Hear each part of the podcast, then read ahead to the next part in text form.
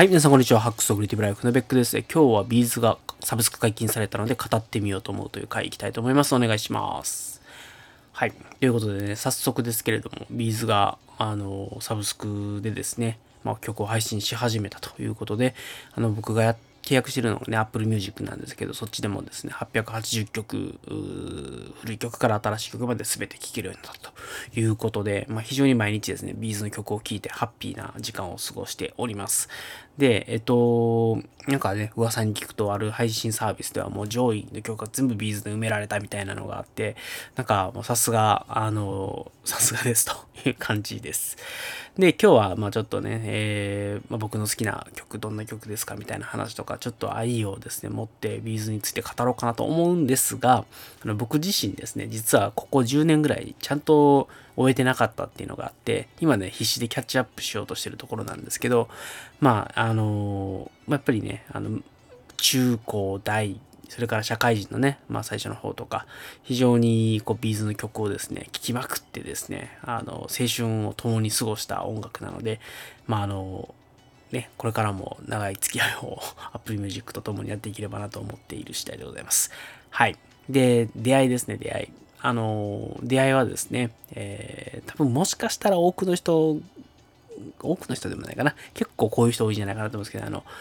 X ファイルっていうね、あの、アメリカのちょっとオカルト的なネタをテーマにした、まあ、あの、出てくるのは FBI の捜査官なんですけどね、が、まあそういう超常現象的なものを追いかけるみたいな、あの、まあ、ドラマがあったんですけど、その X ファイルの主題歌がですね、ラブファントムだったんですよ。で、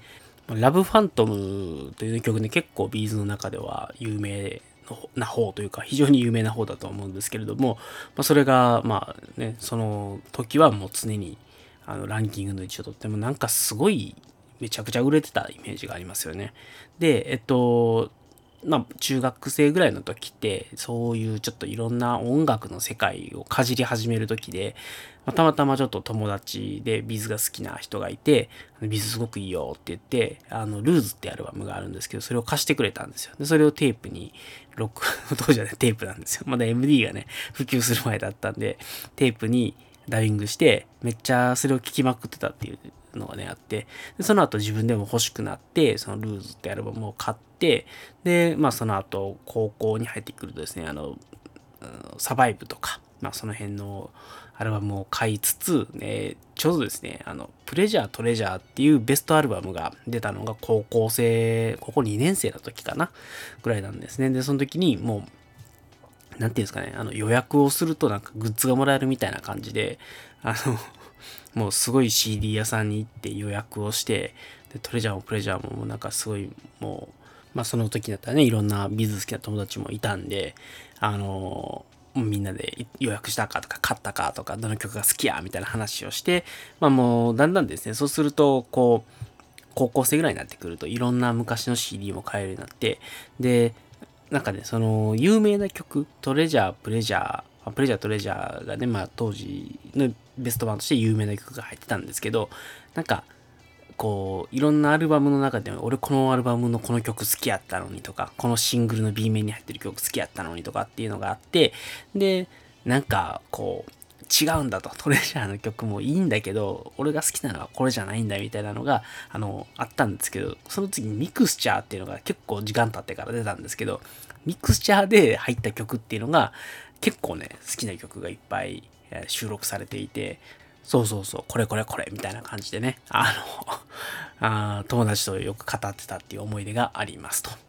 で、えっと、まあなんでちょっとね、いくつか好きな曲を上げておこうかなと思うんですけれども、あの、多分なんですけど、ビーズのファンじゃない人からすると、全くわからん曲を上げてしまうと思いますと。で、一番好きな曲何ですかって言われたら、あの、夢見が丘っていう曲が好きなんですよ。これ、ルーズってアルバムに入ってる曲なんですけど、これがね、すごい好きで、で、その次に好きなのが東京ですね。まあ、あの、結構ミドルテンポというか、ちょっとバラードに近いような曲が、まあ、好きなのかなという感じですね。で、まあ、ビズで有名なバラードといえば、まあ、例えばアラ、アローンとか、あとはもう一度キスしたかったとか、あの、いつかのメリークリスマスとかね、あの辺が非常に有名かなと思います。で、まあ、ただ、あの、今挙げた曲、お気づきの方多いと思うんですけど、全部ちょっと古いんですよね。あの、やっぱり僕が2000年の、だいたい前半、90年代と2000年の、えー、と前半ぐらいまで聞いてたっていうのが、まあ、ほぼ僕のビーズの全ての知識で、まあ、その後2007年ぐらいかなかなあんまりちょっと追えなくなっていたんでそこから先をですね今キャッチアップをしてればなという感じでまあそのサブスクで解禁されたんで、まあ、新しい曲っていうのを聴こうということをやっていますと。で、あの、せっかく全曲ですよね、あの、サブスク解禁されたということで、Apple Music の方にですね、あの、自分のプレイリストを作っておいたんですよ。で、自分の好きな曲のプレイリストをバーッと作って、えっ、ー、と、一応公開しているので、あの、そちらのリンク、あの、ポッドキャストの概要欄に貼っておくので、ぜひ興味がある方は見ていただければなと思うんですけど、もうぜひね、この趣味が合う人と、あの、一緒にビーズをただひたすら語らったりとか、一緒にカラオケ行ったりしたいなと あの、そういう欲がムクムクと湧いてくる感じでございます。で、あの、せっかくなんでね、いくつか、えー、曲を紹介しておこうかなと思うんですけど、全部で40曲ぐらい入れちゃってるんで、全部読み上げたら大変なことになるんですけど、例えば、 Brotherhood、春、 Warp、 Gimme、Your Love、赤い影の Out of Control、月光、東京、上のジプシー、 Wonderful Opportunity、相変わらずの僕ら、今夜、月の見える丘に、この辺は有名ですよね。愛の我が身、我が身、僕は傷、君だけを傷つけないとかも、まあ、非常に有名ですし、まあ、あの、ちょっと、ちょちょ、いろいろ発祥っていって、U&I、U&I いい曲なんですよ。あの、聞いたことない人ぜひ聴いてください。で、あとね、そうですね、えっと、モーテルっていう曲も、これも割とメジャーな曲ではあるんですけど、これめちゃめちゃかっこいい曲なんで、あの、今聴いてもやっぱりね、久しぶりに聴いてもやっぱり、ね、めちゃめちゃかっこよかったです。で、恋じゃなくなる日も好きだし、そうそう。で、サバイブ。そう、今、サバイブとかブラザーフットがね、最近刺さるようになってきてるんで、都市がね、だいぶ稲葉さんに近づいてきてるんで、もう当時稲葉さんが書いた歌詞っていうのがね、だんだん身に染みるようになってきたみたいなところがあるかなと思います。ちなみにね、バッドコミュニケーションっていう有名な曲があるんですけど、バッドコミュニケーション、もともと英語で、あの書かれてたやつをいろいろ日本語にしたやつとか、逆か日本語版ががあって後で英語版が出たのかもしれないですね。で、これの、あの、ルーズというアルバムに入ってる00018スタイルっていうのがあって、それがね、僕の中で一番好きなバッドコミュニケーションですみたいな、あの、多分、ビーズファンだったら、どのバッドコミュニケーションが好きかっていう会話が成立するというようなところもあったりしますと。で、そうですね。あとは、そう、最近だから、リングとかもね、いい曲ですし、やっぱり、あのまあ、セブンスブルースっていうアルバムがあって、その中の闇の雨とか赤い川とかね、この辺も、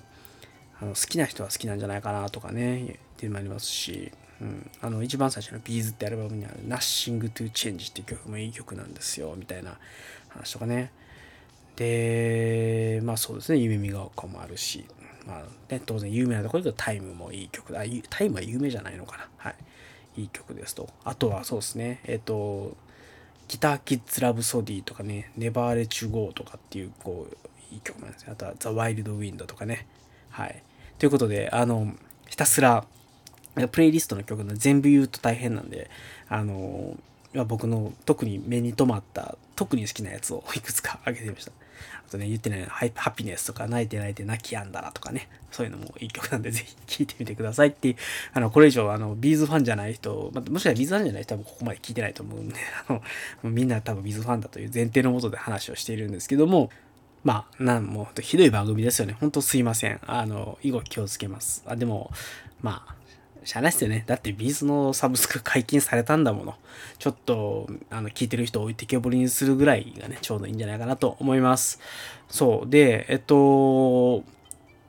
そういえばね、ちょっと最近というよりはね、去年、あの、僕、うつになりまして、えっと、まあ、今年のね、1月からちょっと会社お休みしたりとかっていうのもあったんですけども、去年ね、まあ、そのうつになって、まあ、休むまではまだ至ってなかった時期ぐらいに、あの、コロナで、まあ、こういろんな人がこう、ステイホームをしてる時に、それを応援する意味で、あの、稲葉さんとかがね、あの、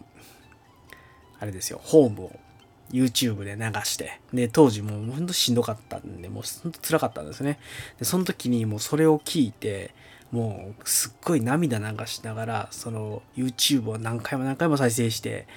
あの、まあ、その辛い時期を乗り越えたっていう思いもあるので、まあ、やっぱりね、青春時代にこう一緒にこう苦楽を共にした音楽があるっていうのは非常に嬉しいことですし、それがサブスク解禁されてね、もう、まあ、感無量でございますということですね。で、あのー、今ね、2007年ぐらいから全然終えてなかったんで、そうですね、大体オーシャンとかね、アルバムで言ったらビッグマシンとかあの辺ぐらいからあんまり聞けてないんですよね。なんで、えっと、プレイリストを今3つちょっと用意をしていますと。1つが、あの、有名どころも含めて、まあ、あのとりあえずいろんなメジャーな曲をちょっとわーっと聴くプレイリストと、で、それから、あの、自分が好きな、先ほど挙げた、あの、自分の好きな曲ばっかりを集めた、あの、フェイバリットプレイリスト。それから自分が知らないアルバムというかね、聴かなくなった2007年以降のものばっかり集めたプレイリストっていうのを作って、まちょっとそれでいろんな曲をキャッチアップしていくと。それからまた自分が好きだと思う曲があったら、それを今度自分の好きな曲リストの方に移していくっていう作業をね、まやってるという感じ、作業っていうかね、もう、はい。本当に毎日、毎日ピースを聞いてハッピーでございます。はい。ということで、えっ、ー、と、ちょっとね、次のトピックであるんですけど、あの、最近あの、アップルの Apple Music のですね、えー、音質が良くなりますというアナウンスがありまして、6月からですね、えー、と全曲ロスレス化しますと。で、まあ、あの、ハイレゾの配信も始めますということで、まあ、非常に Apple Music で聴ける音楽が全般的に非常に高音質になりますと。でロスレスってどういうことかっていうと、もう一言で言えば CD と同じぐらいの音質になりますということですと。で、まあ、それでも今まで聴いてた AAC とか MP3 とかからすると、2.5倍ぐらいは、あの、いわゆる待機幅というかね、あのまあ、ビットレートが上がってくるので、まあ、そうするとですね、非常に、まあ、音の解像度が良くなってくると。で、まあ、当然ビーズの曲もですね、えー、全曲ロスレスで聴けるようになるんで、あの、ぶっちゃけですよ、あの、ビーズの音源っていうのは2007年ぐらいまでのやつっていうのはもうすべてですね、もう手元にあるんですよ。で CD もあります。まあでもただ、えっ、ー、と、レンタルでね、当時やっぱりまだ配信が始まる前の時代って CD をスタイルで借りてきて、それを取り込んで MP3 で聴くっていうのが、まあ、結構メインストリームだった時代があるんですよ。で、そうすると当時取り込んでたのって MP3 だったり AAC だったりするんですね。で、それが大体 320kbps とか、まあ、それぐらいの音質で頑張って取り込んでましたっていう感じなんですけど、そうするとですね、むちゃくちゃ音が実は悪くなったんですよ。で、あの今でもそうなんですけどあの AAC のその 320kbps の AAC で音楽を聴いてから、同じ曲をハイレゾの音源で聴き直すと全然違う曲なんですよね。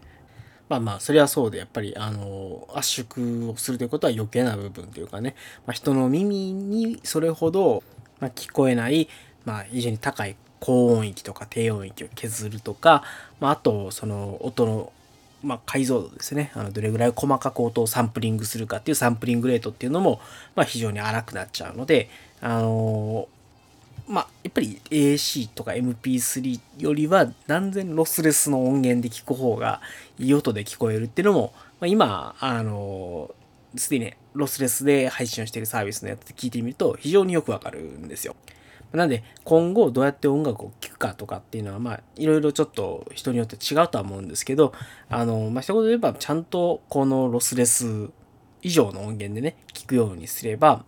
まあ、今後 CD と同じぐらいのあるいはそれ以上に良い音で、まあ、いつでもどこでも音楽が聴けるようになると。で、まあ、あの僕先ほども言ったように B'z の曲今まで持ってたんですけどあのまあ、取り込んでた音源っていうのは大体全部そういう非可逆圧縮っていうねあの AAC とか MP3 で、まあ、非常に低いビットレートの音源で持ってましたと。なのでこれをやっぱり、まあ、あの良い音質で聴きたいということで、まあ、ロスレス化される。しかも B'z の曲が全曲配信されました。全曲ロスレス化されますっていうのは、むちゃくちゃ嬉しいんですよ。あの、わざわざね、あの CD 引っ張り出してきてもう一回取り込み直すとか、あるいは、その、でも、ツタヤで借りてきた CD をもう一回借りてきてやるぐらいだったら、もう全曲もそこで CD 音質で聴けるものがあるって、悩むよ。俺得でしかないと思って。なんで、あの、まあ、ビーズ全曲配信されましたっていうのと、あの、ロスレスで今後全部音を流せるようにしますっていう、この2つの発表がですね、僕でもね、むちゃくちゃ嬉しかったんですよ。ななんで、まあ、あの、今後、えー、Apple Music ですね、もうガンガンビーズを聴いていこうと、もうガンガンロスレスで聴いてやろうというふうに思っている次第でございます。まあ、ちょっとずつロスレスとか特にハイレゾですね。で音源を聞こうとすると、あの、特に iPhone の人はちょっと頑張らないといけないというか、まあ、あの iPhone の Bluetooth でですね、音を飛ばす仕組みっていうのが、いわゆるロスレスハイレゾを、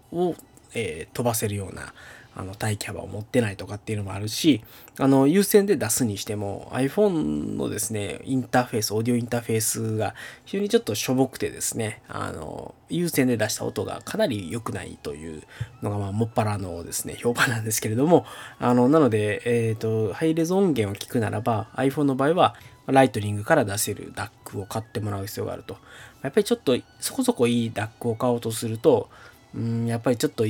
1万5千円から2万円ぐらいの、ものを買った方がいい音で聞けるかなと。で、かつやっぱりイヤホンとかヘッドホンの方もハイレゾにある程度対応してるあの再生周波数の、えっと、特性がまあそうですね、えー、できれば 40kHz 以上出るようなものを買った方が、まあ、ハイレゾ音源の性能が生きるかなと。まあ、なんで、まあ、ちょっといくつか、いくつかというか僕のおすすめを言っておくと、えっと、iPhone の場合は Macta の Spectra X2 っていうオーディオインターフェースが、まあ、調べた限り良さそうですよと。で、えっと、ヘッドセットはね、僕が使ってるのは、あの、ワンオーディオっていうところのプロ50ってやつを使ってるんですけど、あの、これもですね、えっと、多少お金をかけるプロオーディオの方は、5000円ちょっとで買える安いヘッドホンなんですけど、まあ、これも結構ね、僕音を気に入ってはいるんですけど、まあ、もしですね、えっ、と、良いヘッドホンが欲しいなという時には、ソニーの MDR1AM2 っていうヘッドホンがですね、僕の中では、これ買っときゃよかったなってちょっと後悔してるぐらい良さげなヘッドホンなので、僕もね、もうちょっとしたら多分、えー、とヘッドホンをワンオーディオからこのソニーの MDR1AM2 に乗り換えるんじゃなかろうかなと。で、まあ、あのー、せっかくね、Apple Music でいつでもどこでもロスレス聴けるようになるんだったら、やっぱりちょっと、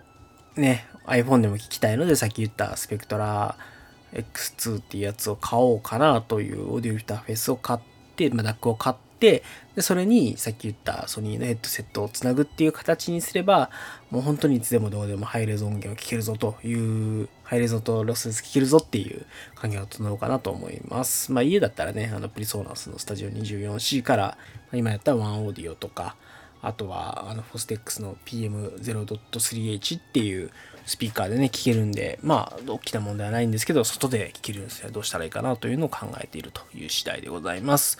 はい。ということで、えっ、ー、と、すみません。ちょっと B'zの話からそれちゃったんですけれども、今日はですね、いろいろ B'zがね、サブスク解禁されて、すごい嬉しかったって話をね、ただそれだけを言っていたと。で、あの、今、先ほども言ったように、えっ、ー、と、Apple Music の方でですね、自分のプレイリストを公開しているので、まあ、それもちょっと概要欄に貼っておくので、それを見ていただいて、これは趣味合うぞと。